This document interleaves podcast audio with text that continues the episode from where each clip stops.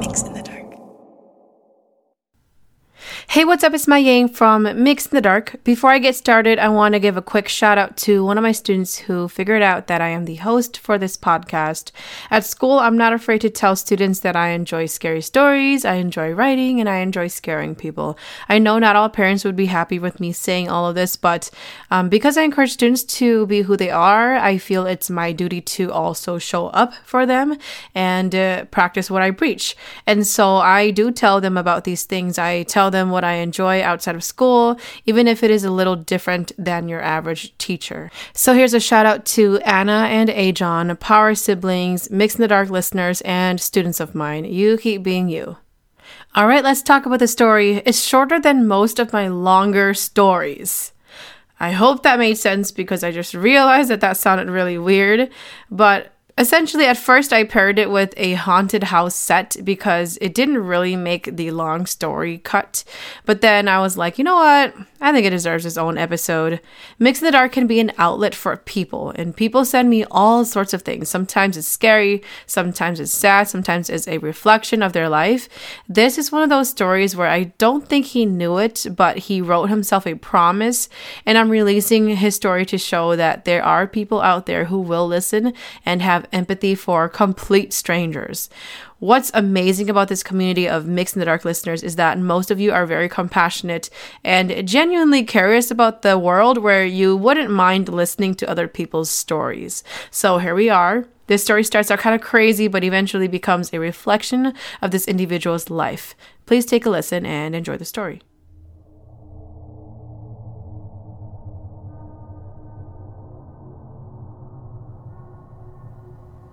In 2008, my family and I lived in a house that was close to Harding High School in St. Paul, Minnesota. I was 16 at the time. My dad was an alcoholic. He drank almost every day with his friends at our house. During that time, there were a lot of kids who grew up around gangs, so they weren't always under the most positive influences. Because of this, my mom decided to move the family to Anoka County in the Mounds View area. That didn't go too well either. My dad always wanted to go back to the cities to drink with his buddies, so he would have my mom drop him off in St. Paul all the time. After a year and a half or so, my mom started to experience some scary stuff. She tried telling my dad what she was experiencing, but my dad did not care much and just thought my mom was going crazy.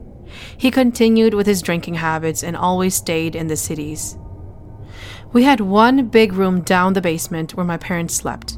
My mom slept down there alone and experienced these things while my dad was out having fun. My mom would sometimes ask some of my siblings to go sleep down there with her. We all thought she probably ate too much and was just thinking too much. The old saying for Hmong folks is that if you eat too much before sleeping, you'll have nightmares. I'm not entirely sure if it's cultural or historical context. I noticed that these weird things only happened when my mom was alone sleeping downstairs by herself. After two months, my mom had enough of what was going on down there. My mom decided to sleep with my sister since my dad was not home that much anyway.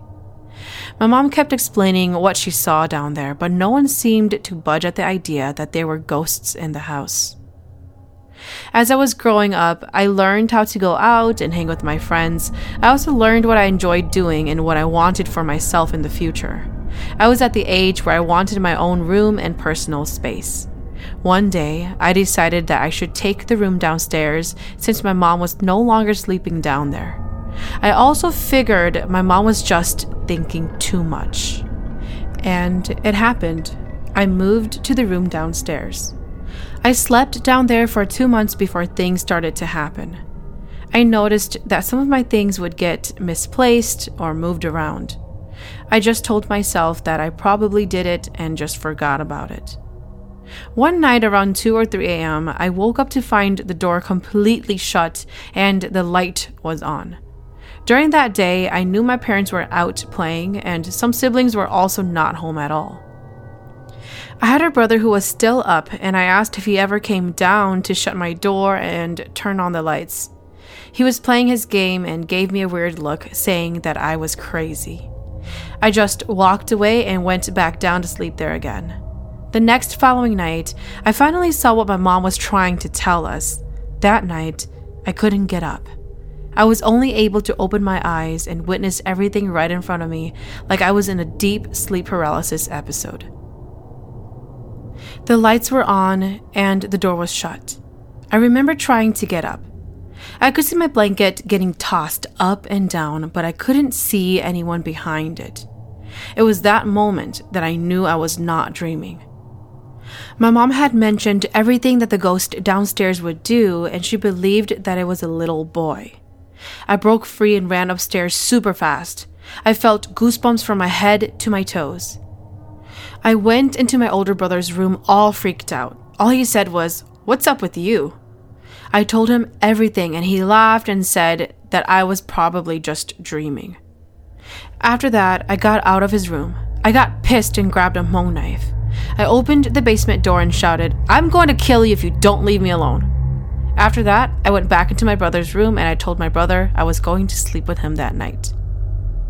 It was only five minutes after when I tried to open my brother's door. It would not open. My brother also tried to open it but couldn't. My brother then asked me what I did or said downstairs at the basement a while ago. I told him what I said to the little boy. Again, we tried to open the door but had no luck. We decided that it was best to shout for my dad and mom. Both of my parents woke up and came to the door, wondering what was going on and why we were making so much noise. My brother explained everything to them through the door. When my mom heard what we had to say, I could hear my mom whisper to my dad that whatever is down there is for real. She kept trying to tell my dad that it was not a dream and that it was a little boy doing all of these things. The four of us were speechless about what was happening. My mom kept rubbing it in our faces that she had always told us there was something down there, but no one believed her, and finally, it is happening to us, and now we could see it for ourselves. My dad couldn't open the door. He told me to apologize and cry out for the little boy to forgive me. I told my dad no and that I was not going to do it since the boy started it. I was acting like a child. My dad had no choice but to unscrew the doorknob to free us. Nowadays, I still think of this house and wonder if the people who are living there are experiencing the same thing my mom and I did. I checked not too long ago, and Hmong people are currently living in that house. I won't give out the house number, but just know that they are the only Hmong people who lives on that block. After what we experienced in this home, and also that our yearly lease was coming to an end, we decided to move out to Brooklyn Park. My mom passed away due to cancer a year later. We moved into a five bedroom house. You can say the house had plenty of space. At age 19, after my mom passed, my life went down the drain. Losing a loved one is so hard, especially when you are the youngest son who has always looked up to your mom. Moms are always by your side, and they always lend you help every time you need it. I didn't have a job, I didn't finish high school, I didn't even have a car. The loss of my mom impacted me so hard that all I could think of is to play games and to watch movies all the time. I had no motivation to start my life. As the days go by, I'm still the same old me. Everybody started to change, knowing the fact that my mom would not return anymore, and that she's actually gone forever. People started to treat me badly, as in family members, calling me a lowlife, bad names. Some even say that I'm a waste on this earth. Some tell me to go die because I was so useless. I remember when we went to the buffet, my brother did not want to invite me because all they could think of is inviting the ones who work and ones who party during that time because they had money. One day, I actually went and my brother refused to pay for me. My uncle ended up paying for me. I will never forget that day. I felt dumb and stupid and I just kept quiet. My sister even mentioned that since I'm not married yet, why don't I donate some of my body parts to her loved ones? Me dying will not affect anyone because I'm just alone and I have nothing to lose. I didn't talk back. I was just like a teddy bear toy and listened to what people had to say about me. I will often babysit my family's kids Monday through Friday and just go back home on the weekends and repeat. I was an easy person to use. Anyway, at this new house, my siblings and I had our own rooms. And after losing my mom, the house got darker and seemed extra cold for whatever reason. The room that she slept in, we dare not move any of her stuff or change it. Every time you enter the room, you could feel goosebumps or chills would run down your spine. It was like that room was also dead.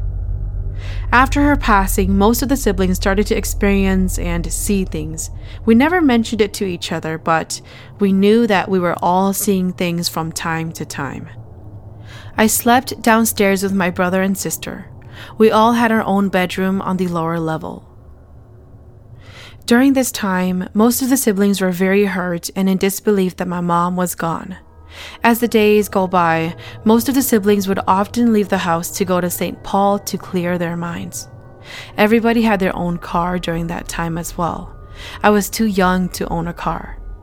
I would often stay home and touch my computer, watch movies, or play games. I would stay up all night and sleep during the day. Sometimes when I wake up, I would find that most of the time all the people who live in the house were gone. This happened for a good two months or so. It was one of those late afternoons where I woke up to an empty house. I decided to turn on my computer and play games. After a few hours, I went upstairs to grab some food and water to drink. Not gonna lie, but I felt kind of scared to be alone in the house. I quickly ate and went back downstairs. This was when I felt like someone was following me. I could feel my hair raise and goosebumps forming. A lot of Brooklyn Park and Brooklyn Center houses have this gap on the wall where you can place small items. My brother always placed his PS4 discs and gaming stuff in that gap. I came back to sit down at my computer desk, and I was about to start one of the games. All of a sudden, my brother's gaming stuff fell onto the ground. My room was just across from where his gaming stuff were. I ignored it and acted like I did not see it. A few days later, I heard some of my siblings talking about some black shadow that moved super quick from the hallway to the ceiling.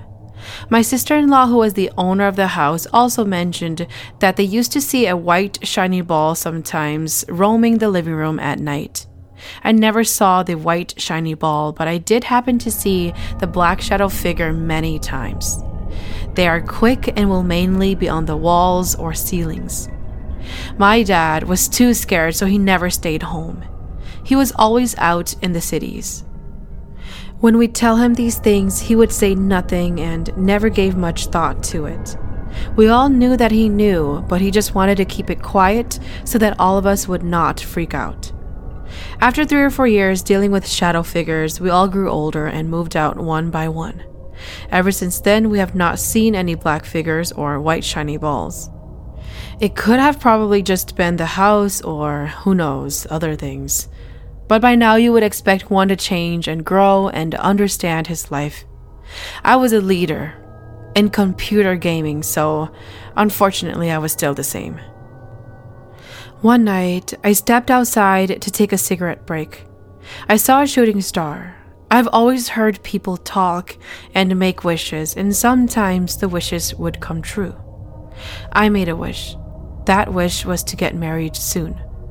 I mentioned to my brother and uncle what I saw and what I wished for. They both laughed and said, Are you kidding me? They told me that I don't even have a car, I was jobless, and I didn't even have a high school diploma. They questioned how I was going to pay for the very expensive dowry for Hmong weddings. I told my brother and uncle that one day when I get married, I would be a changed person and that they would not see me that often anymore. They both laughed and said okay like I was a joke to them.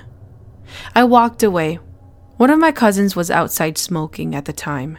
I spoke to him about it and he smiled and said, If you think you are ready, then go for it. If you ever need help, I will be there for you. And that was the end of the conversation. I remember the day when my mom passed away and we did this family gathering. An elderly woman from my mom's side asked to see all the siblings. As we lined up and greeted her, she was crying and trying to figure out who was the youngest. I stepped aside and said that it was me. She then faced all of my other siblings and said, Our mom has passed away, and for my siblings to love me how my mom did, and always be there for me and guide me to the right path. You know, all those shadow figures and things falling down at our house? The only thing that came to mind during that time was that it was probably my mom coming to check on me, and still disappointed to see that I have not moved on with life. I do believe loved ones that really cared about you will make themselves known by touching things or knocking things down to let you know that they are there without actually hurting you. The elderly woman then said that I was too young to understand and may not know anything as of right now, but when I am fully mature, maybe I will be the one who will lead the family. My auntie's husband, who was a shaman, did some of his rituals and mentioned that if I ever tried hard one day, I'll bloom open like a rose. All these years, I have kept their words inside my heart, and I hope that it will come true one day. Thank you for listening to MYX in the Dark. I am your host, Mai Yang. MYX in the Dark is available on Spotify, Apple Podcast, or wherever you listen to your favorite podcast series. If you have a story that you would like to share, please send it to myxinthedark at gmail.com. If there's a story that you really enjoyed, feel free to hit up my tip jar on Venmo. Just search MYX in the Dark on the business tab.